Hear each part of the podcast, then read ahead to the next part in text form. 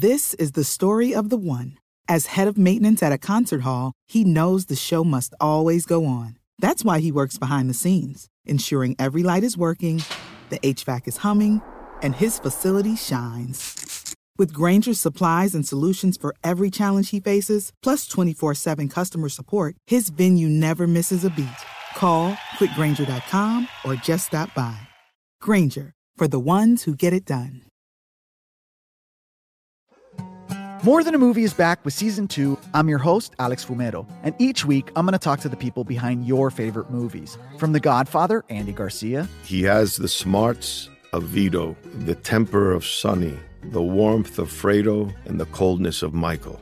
To the legend behind La Bamba, Lou Diamond Phillips. When I walked in, I didn't think I had a shot at Richie because John Stamos' picture was already up on the wall. Listen to More Than a Movie on the iHeartRadio app, Apple Podcasts, or wherever you get your podcasts.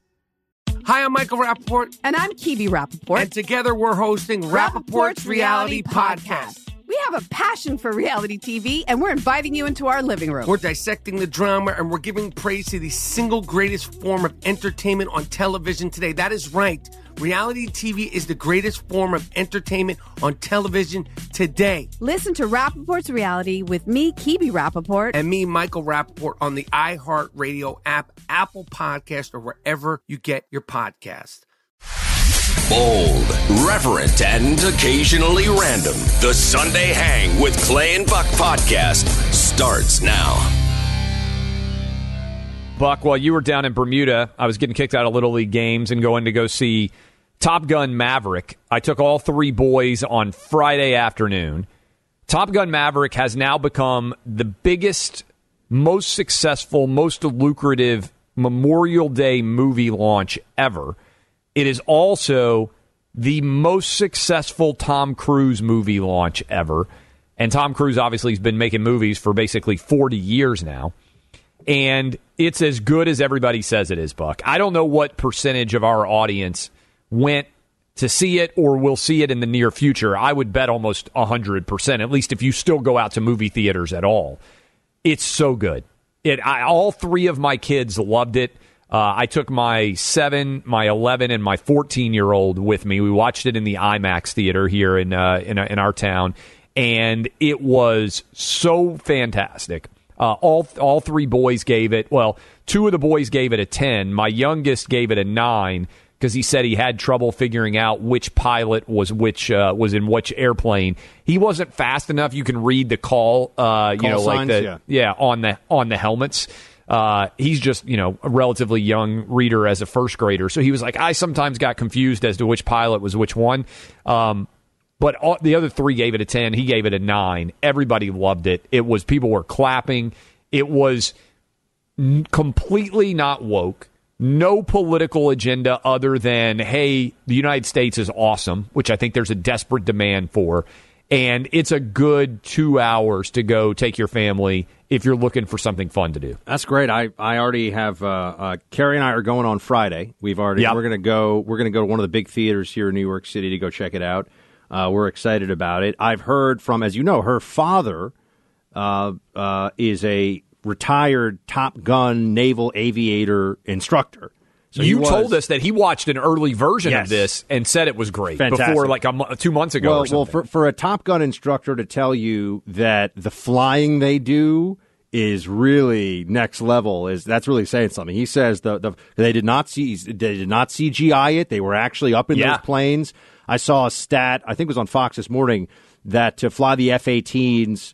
Uh, they were spending it's eleven thousand dollars, uh, and I think they said an hour, uh, which is actually a little less than I thought it would be. But they had to, the Navy had to be reimbursed for the cost. They really were flying those planes. Is the point? Yes. It's actual flying that you're seeing. They go very close to the hard top, uh, very low flying. 50 feet in some places from the ground. That's, I mean, that's uh, you make one. You know, you you blink and you're in the dirt. From what I again, I'm not a pilot, but this is what this is what he said. So that part of it I think is exciting, but it also speaks to uh, I, I think Clay the broader trend that you've identified, and we can all feel now. I mean, Netflix has just gotten annihilated as a stock. By the way, I have I have. Um, no longer a Disney Plus subscriber, no longer a Hulu subscriber. About to cancel Netflix, by the way, because the F1 show is over. Uh, the only You're not going to watch Str- Stranger Things season four? I couldn't even get through the last season. I I, Uh. I, I like the first. I love the first season, and I even Yeah. like the second season. But the third season, I was just like, I don't really see what's going on here. So uh, I'm not a, not a huge Stranger Things fan. I got to keep uh, I got to keep Amazon Prime because I got my Yellowstone. I got to get through Clay because you got me onto that one. By the way, about 150 pages into Undaunted Courage. It's good, huh? I'm I'm I'm now I'm double I'm sort of uh, you know double timing it with that and the Keegan history of the First World War. It is very good. And I agree with your sentiment. This is what made me think of it that it would be an excellent. Uh, you could make this into a fantastic series. I think more than a movie. Oh, yeah. you need to do a series. no, it, it has would to be like a multi-year Yeah. series. I mean, this should be. An, I mean, if Netflix was serious about making great entertainment that people would love and would make them subscribe, uh, or Amazon Prime or any of these companies that have so much money to do this stuff, they'd make a Lewis and Clark series and make it really good and really show us. Um, I think it would be the biggest hit.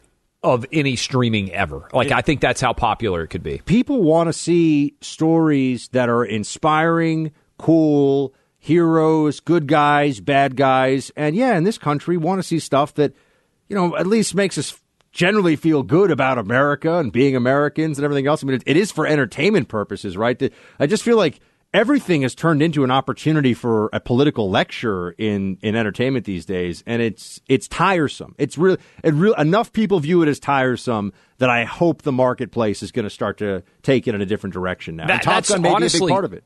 truly just a marketplace decision. If everybody else is making shows and movies and they just constantly are selling the idea that America sucks, our history is indefensibly bad, and you just pivot and say, you know what? I want to make an America is awesome movie or an America is awesome television show there's a desperate demand for it right now. I, I just I, I feel it. I can I can pick up on it. Even Memorial Day, I'm sure a lot of you felt it. I felt like there's almost more flags out than than I'm used to in the past. Like so many people want to be aggressively pro America and patriotic and aren't being served by the marketplace.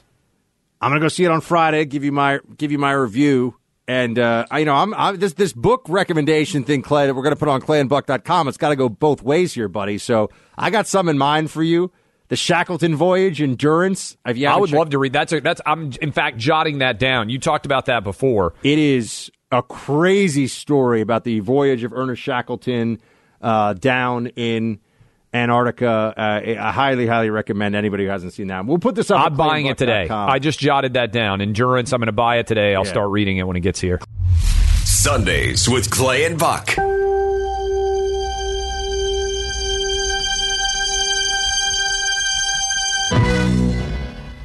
More Than a Movie is back with season two of the award winning film podcast, and this time with a lot more movies. I'm your host, Alex Fumero, and each week I'm going to talk to the people behind some of my favorite movies. From The Godfather, Andy Garcia, He has the smarts of Vito, the temper of Sonny, the warmth of Fredo, and the coldness of Michael. to the OG Spy Kid, Alexa Penavega, You had Carla Gugino, who's the coolest mom ever. You had Antonio, who's handsome, amazing, charismatic. And then Carmen and Junie. I felt like a lot of other kids felt like this could be me. To the legend behind La Bamba, Lou Diamond Phillips. When I walked in, I didn't think I had a shot at Richie because John Stamos' picture was already up on the wall. Every episode will feature interviews with the biggest actors, directors, writers, and producers behind your favorite films and tap into the history of Latinos in film. Listen to More Than a Movie as part of the My Cultura Podcast Network, available on the iHeartRadio app, Apple Podcasts, or wherever you get your podcasts. Hi, I'm Michael Rapaport, And I'm Kebe Rapaport. and together we're hosting Rapaport's Reality Podcast. We have a passion for reality TV, and we're inviting you into our living room. We're talking tea, we're dissecting the drama, and we're giving praise to the single greatest form of entertainment on television today. That is right. Reality TV is the greatest form of entertainment on television today. Here are some examples of what you'll hear from us on Rapaport's Reality Podcast. This is where we discuss all things reality TV, all things popular culture. And a little bit of Rapaport's reality, the reality of bit. us. We're a little figuring out. And if we had been recording these last four or five days, Ooh. it, it would have been, Ooh, would've been the been podcast would have taken a, a, a left turn. Listen to Rapaport's reality with me, Kebe Rapaport. and me, Michael Rapaport, on the iHeartRadio app, Apple Podcast, or wherever you get your podcast. Hey, I'm Jay Shetty, and I'm the host of the On Purpose podcast. On Purpose is dedicated to helping you be happier, healthier, and more healed. This week, I talked to Orlando Bloom in a rare interview where we went deep into how he got comfortable with fear, navigating the changes in relationships, and how to change the guilt and shame thought pattern. This conversation shows a never seen before side to Orlando Bloom and his unique life journey. I think we all struggle sometimes to really deeply believe that we are enough that we're valued, that we're valuable. You know, we're imprinted by our parents from the age of zero to seven, right? Mm. I'm constantly trying to go like, how do I detach from my this idea of what do, is that is that my baggage? It look like my baggage. I mean, I know. Oh, okay, that's mine. Let's unpack that. Listen to On Purpose with Jay Shetty on the iHeartRadio app, Apple Podcast, or wherever you get your podcasts. Welcome back, everybody, to Clay and Buck. We loved the movie Top Gun Maverick, as you all know. And we said, you know, we should get somebody who actually knows something, knows a whole heck of a lot about flying. Joining us now is Joe Flatley. He was a real life Top Gun fighter pilot instructor. He's a third generation naval aviator, retired Navy FA 18 strike and fighter pilot, and F 5 adversary pilot. Joe, thanks for calling in to Clay and Buck. We appreciate it. Oh yeah, glad to be here. Thanks for. So, what was your? You you actually were the guy, or among the guys, I should say, training folks in Top Gun. What was some of the best stuff that you saw in the movie? I mean, in terms of the flying, the way they depicted the program. We just want to know what did you think? Yeah, well, it was a good movie. It was a great, uh, great sequel to the first one, which came out when uh, when I was just going through advanced jet training. So just about to finish up uh, um, pilot training and and getting ready to go off to fly F-18. So yeah, it was. Uh, yeah, the first movie was great, and this was a great sequel. And and the flying scenes in this I thought were much better. Um, yes, it was kind of hard to tell actually how much CGI was going on. There, um, obviously, some of the flying scenes. Well, not obviously, probably to the layperson, but uh, you know, airplanes, uh, the proximity they had in the in the movie, the airplanes to each other as they were fighting, probably not that realistic, but uh, but for cinematographic reasons, yeah, that's that's the way you have to present it. But still, very very well done, I thought. And Joe, again, hard to tell what the CGI was in there, except maybe in a couple instances. So, if there was some, and I'm sure there was. So. Joe, when 1986, when the original Top Gun came on, on, I believe the overall naval recruiting for went up like 500 percent for people who have forgotten what an unbelievable hit that movie was back in 1986. As a guy who was training as a Top Gun pilot back in 1986, what was it like for that movie to come out? And did everybody think you were lying when you were out at the bars and you would say, hey, you know, I'm actually a Top Gun fighter pilot? Uh, because I imagine that became a pretty popular line for guys to be dropping all over the place.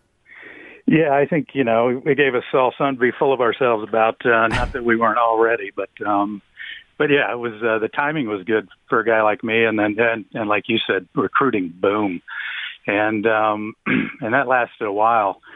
And it's funny after that, I got to go to the premiere out in San Diego, and it was it was all Navy. Um, some civilians were out there, but um, uh, basically they ran the premiere for the Navy people that put it on. And, and one of the discussions afterwards was was that this was probably going to be another boost for for naval aviation, with the comment being that that you know this war that we're we're now pretty much out of um, the beginning or all through actually fairly good recruiting for special ops, whether you know whichever service it was, um, and that I don't know that naval aviation has suffered, um, but but I think they're ripe for another recruiting boom now with this movie.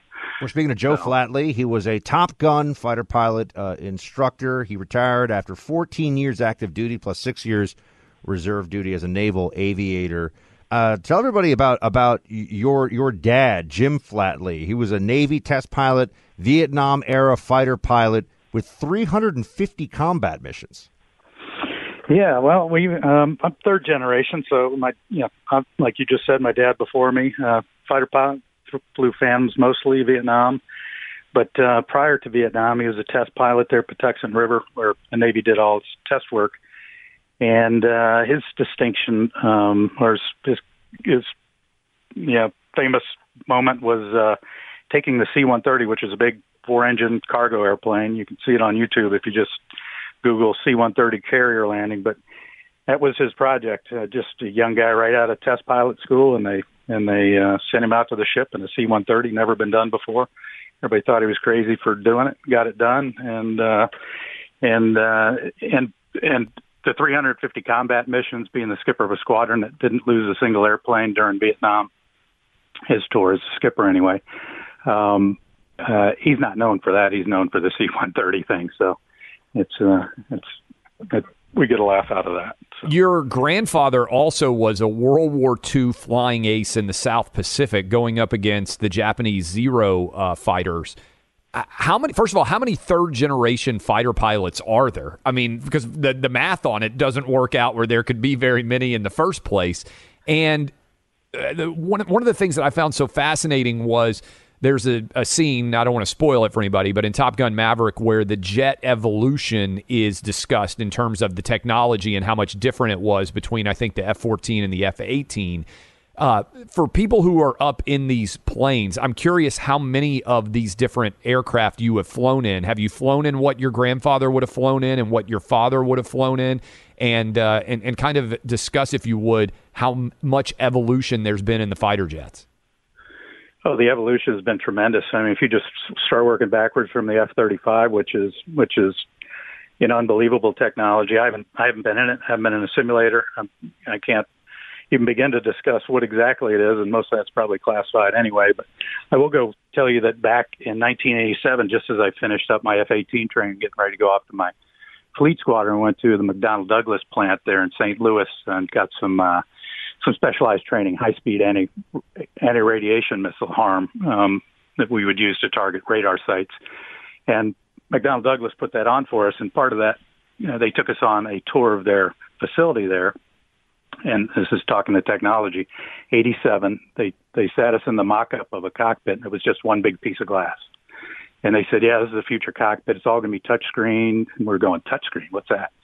And and that I, I believe is pretty much the F-35 cockpit now. So it that it has it has evolved quite a bit. But going back to my granddad's day in the F-4 Wildcat and the F-6 uh, Hellcat, and as other people flew the Corsairs, um, very capable fighters for the time, but but absolutely nothing compared to what we have now. I mean, they were shooting they were shooting bullets um, basically, uh, where we're shooting missiles now that are that are targeting beyond visual range. So um, completely different technology. Joe, no what can you tell us about the the selection process into Top Gun? I mean, since you were a Top Gun instructor, obviously you had a number of people coming through in those classes. How does one? I mean, for some of the, so we probably have some people listening right now. By the way, we have a huge military audience, both active and, and former uh, military, current and former military. Uh, so we might have somebody who's, you know, 15, 16 listening goes, you know, I, I want to go into a Top Gun program. How does that work? Well, uh, just to clarify, I was a Top Gun trained adversary pilot. Um, they run they run a course, and I, I I don't know what the latest is on timing wise, but back in my day, it was a ten week course, and then I went through the first five weeks as an adversary pilot.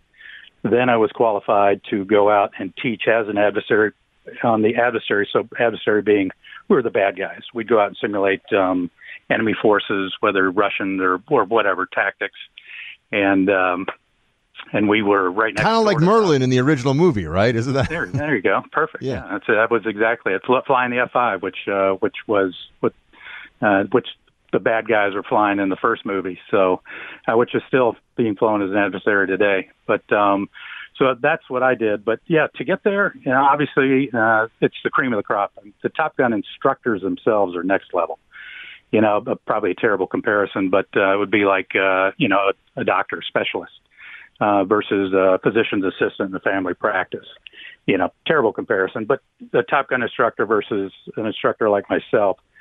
Um, but to get there, you know, it's selection. Uh, you got to do well. You got to be um, uh, basically recommended for that job, and then you got to get through it. And it's a pretty arduous, arduous program those guys go through just to teach the classes that they teach. From the Top Gun program, Joe Flatley, everybody. Mr. Mr. Flatley, thank you very much, sir, for calling into Clay and Buck. We appreciate it. Hey, thanks for having me. Um, I was happy to be here. Thanks so much. third generation fighter pilot. That's pretty badass, Buck. It's as badass as it gets. Yeah, Uh, I mean that's crazy to think about, right? Your grandfather fought against uh, the Japanese and the Pacific, and then all the way up through the, the, the movies today and everything else. I mean, that's My incredible. grandfather was in the Navy, but he was on the USS Bataan. So he was at Leyte Gulf. Didn't talk about it very much until later on. Then he would talk about it occasionally. Sunday Sizzle with Clay and Buck.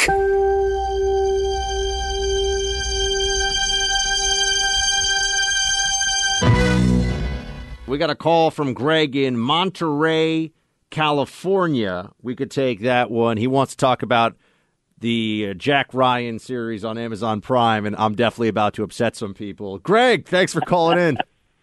Hey, hey guys. Hey, I wanted to just compliment you guys. You guys are really we all loved Rushbow, but you guys just have carved out a whole feel of your own and it's just it's just fantastic. So that's one thing I wanted to let you know. But yeah, I've heard you talk about different Netflix, Amazon Prime series and maybe I missed it, but have you talked about Tom Clancy's Jack Ryan because you are Jack Ryan, Buck? I mean, the guy does have great hair. He rose crew, and he was an analyst for the CIA. So there are some similarities. And, and Greg, I appreciate you pointing them out.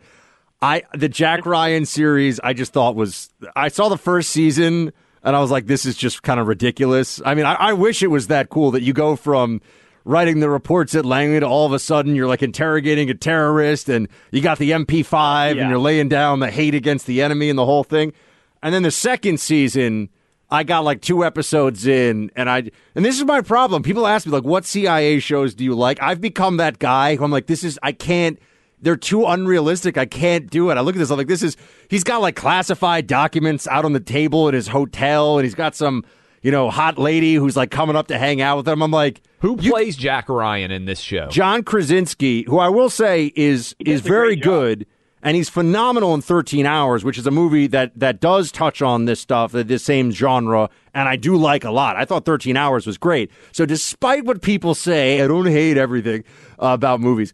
But uh, but Greg, I, I got to say it was not. I liked the Terminal List more than I liked the uh, Jack Ryan series. Did you Oh, well, see, that's because you've got yeah, you've got your background, but season one was much better. Season two was a complete fall off. They turned him into Rambo, you know, instead Yeah. of having that. I, I got. I watched feel, all so, of uh, season one of the Jack Ryan's. Uh, thank you for calling in, Greg. Uh, I appreciate like you. John Krasinski. Uh, he's The Office is maybe the funniest show that's ever been made. I mean, it gets better and better. It ages like fine wine. It's up there uh, with Seinfeld, in my Oh opinion. yeah. Oh, I, I think the only reason for a while I was even subscribing to Netflix was because it had The Office, and then when it lost it, I guess it went to Paramount Plus or one of those. I think other that's things. right. It's back. It's back in the Um, Comcast family. But A Quiet Place One and A Quiet Place Two, which Krasinski wrote and directed, are both really well done the, as well. The the two actors who have made who are our contemporaries. yeah, basically our um, age. The two actors who have made the I think the, the sort of coolest transformation in their careers are the two actors that I was just effectively uh, referencing there. Chris Pratt from another show which I love, Parks and Rec, when he went. Uh, you know, and he transformed himself into basically like a Navy SEAL badass guy actor, obviously. And and John Krasinski, when he decided that he was going to be in 13 hours, you know, he put on like 15 or 20 pounds of muscle, grew a beard, and uh, all of a sudden was, you know, ready to throw down for America. So those guys did a great job. That's when I'm in the gym and I'm like, I can't do any more deadlifts. I'm like, look at John Krasinski and yeah, Chris but I bet those guys, to be fair, also went strong HGH. There's no way those guys got as ripped as they Oh, did be, all natural. If we have some fitness experts out there in this audience, which I, I I'm- know we do, we just haven't had them call in a while. I am I am amazed at the, the more I learn about this and the closer I am to it, the amount of of uh, additional testosterone beyond. It's not for hypogonadism, which is when you actually have a testosterone deficiency or have your own show as a guy on CNN. Um, but but it's which is that's the that's the way they can diagnose these things. But the uh, the amount of HGH and testosterone that people just are the guys are consuming now, Yeah. um, in order to get a certain look and have a certain have a certain strength profile is is pretty shocking. The more I find out about this from people who know, and even I've learned these things now, like because on TikTok they're always talking about it, and on Instagram these different steroid. A lot of people take steroids, which I have found out is.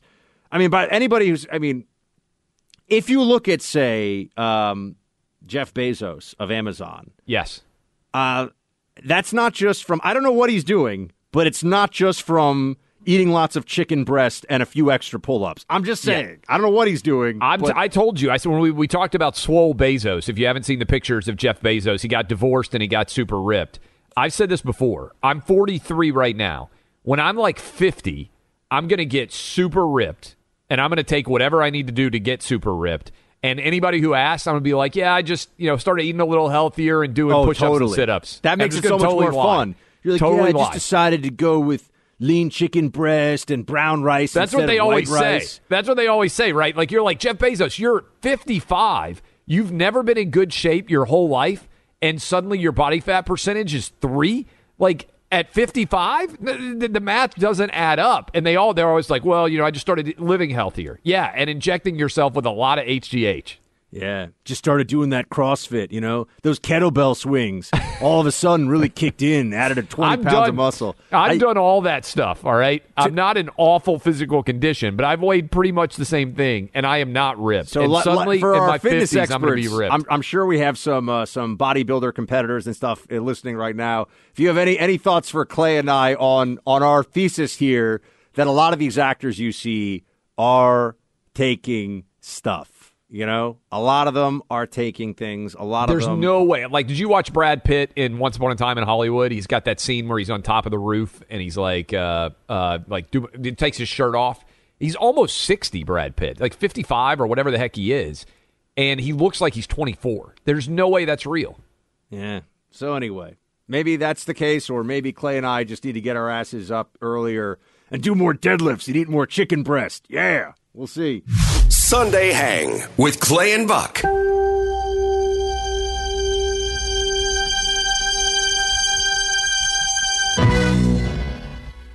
More Than a Movie is back with season two of the award winning film podcast, and this time with a lot more movies. I'm your host, Alex Fumero, and each week I'm going to talk to the people behind some of my favorite movies. From The Godfather, Andy Garcia, He has the smarts of Vito, the temper of Sonny, the warmth of Fredo, and the coldness of Michael. to the OG Spy Kid, Alexa Penavega, You had Carla Gugino, who's the coolest mom ever. You had Antonio, who's handsome, amazing, charismatic. And then Carmen and Junie. I felt like a lot of other kids felt like this could be me.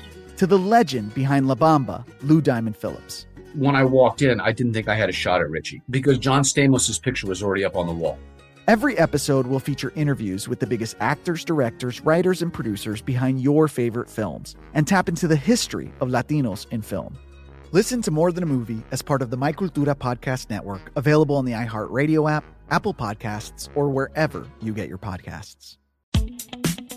Hi, I'm Michael Rapaport. And I'm Kebe Rapaport. And together we're hosting Rapaport's, Reality Podcast. We have a passion for reality TV, and we're inviting you into our living room. We're talking tea, we're dissecting the drama, and we're giving praise to the single greatest form of entertainment on television today. That is right. Reality TV is the greatest form of entertainment on television today. Here are some examples of what you'll hear from us on Rapaport's Reality Podcast. This is where we discuss all things reality TV, all things popular culture. And a little bit of Rapaport's reality, the A reality little of bit. us. We're a little figuring bit. out. And if we had been recording these last four or five days, Ooh. it, it would have been, Ooh, would've been the podcast would have taken a, a, a left turn. Listen to Rapaport's reality with me, Kebe Rapaport. and me, Michael Rapaport, on the iHeartRadio app, Apple Podcast, or wherever you get your podcast. Hey, I'm Jay Shetty, and I'm the host of the On Purpose podcast. On Purpose is dedicated to helping you be happier, healthier, and more healed. This week, I talked to Orlando Bloom in a rare interview where we went deep into how he got comfortable with fear, navigating the changes in relationships, and how to change the guilt and shame thought pattern. This conversation shows a never seen before side to Orlando Bloom and his unique life journey. I think we all struggle sometimes to really deeply believe that we are enough, that we're valued, that we're valuable. You know, we're imprinted by our parents from the age of zero to seven, right? Mm. I'm constantly trying to go like, how do I detach from my from this idea of what do, is that is that my baggage? Doesn't look like my baggage. I mean, I know. Oh, okay, that's mine. Let's unpack that. Listen to On Purpose with Jay Shetty on the iHeartRadio app, Apple Podcast, or wherever you get your podcasts. Some things, Clay, maybe I shouldn't necessarily admit on the on the radio show with a few million people listening to this, but one one weird idea that I've had, I've actually I've actually told Carrie, my fiance, about this, is that I've just always thought that there are certain animals that'd be really cool to have as a pet.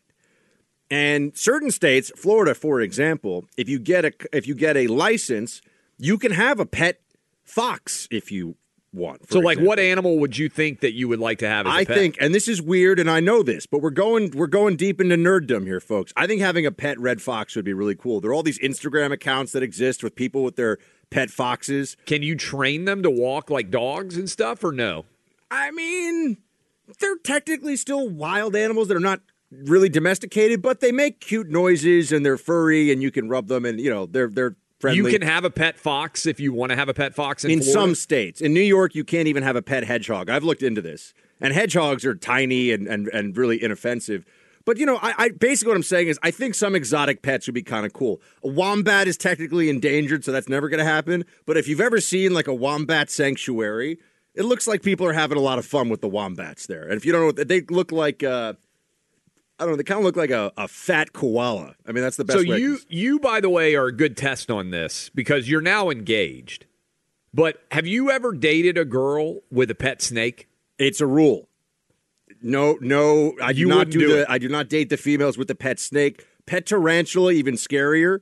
But I, I've known a couple of women with pet snakes, and look, everyone needs to be judged as an individual. But I do think it's a little bit of a, a little bit of a warning sign. That's all I'm going to say. Huge red flag. I'll give you an example of something I saw. I was down in uh, uh, in in Florida where, where I spent some decent time. I was in the gym near my place, and this really good looking girl, probably in her twenties, is in there working out.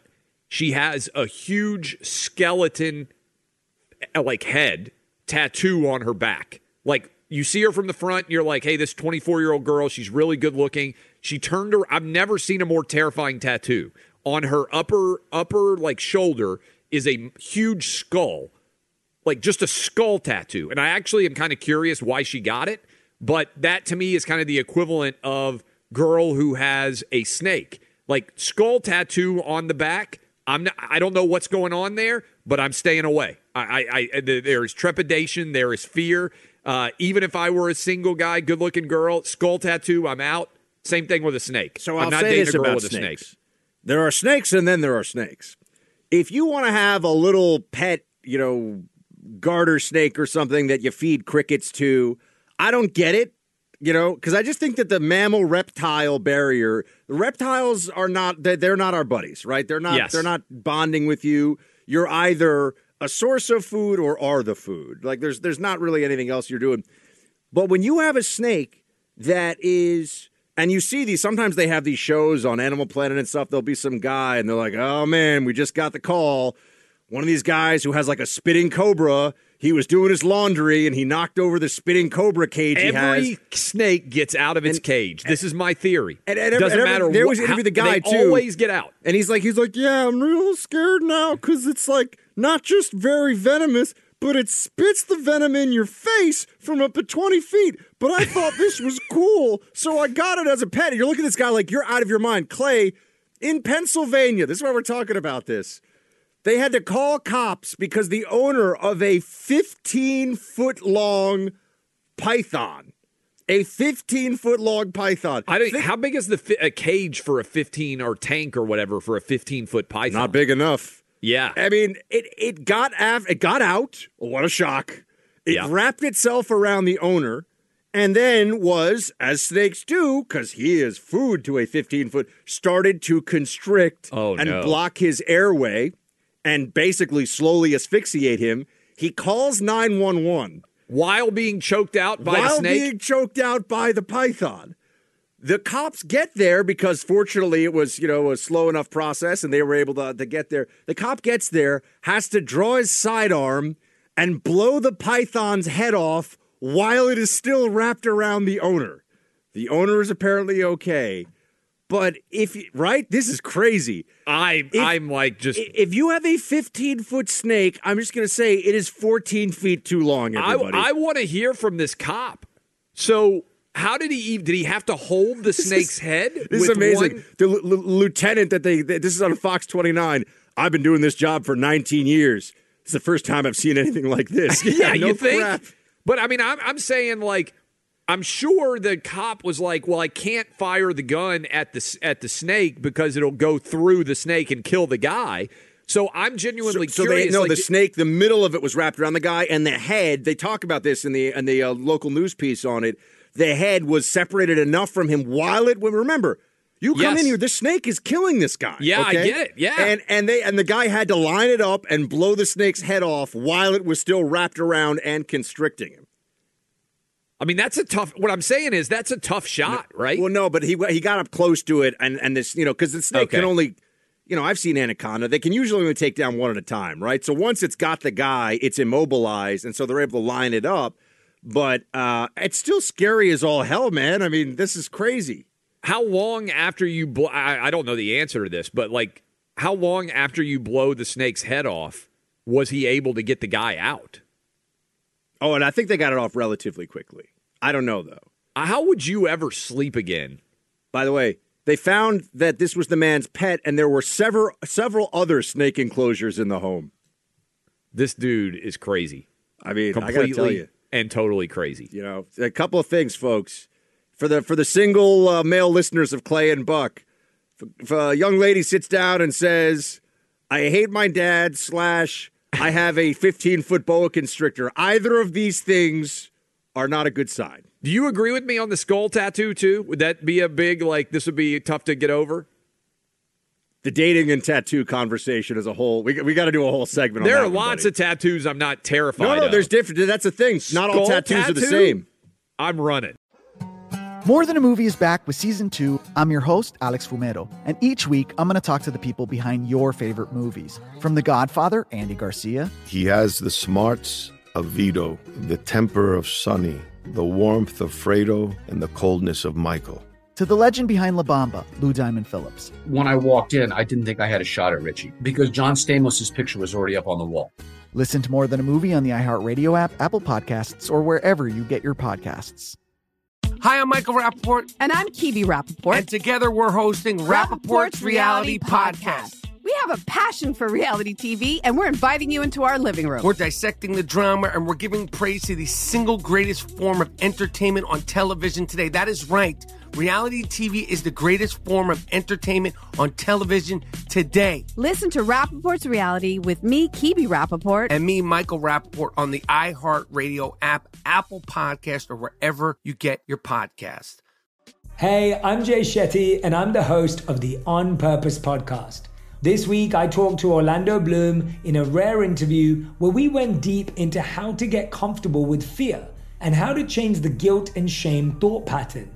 People say, What are you afraid of? Right? I'm afraid of fear because it's like I want to confront anything in my life that feels challenging on those levels. Listen to On Purpose with Jay Shetty on the iHeartRadio app, Apple Podcast, or wherever you get your podcasts.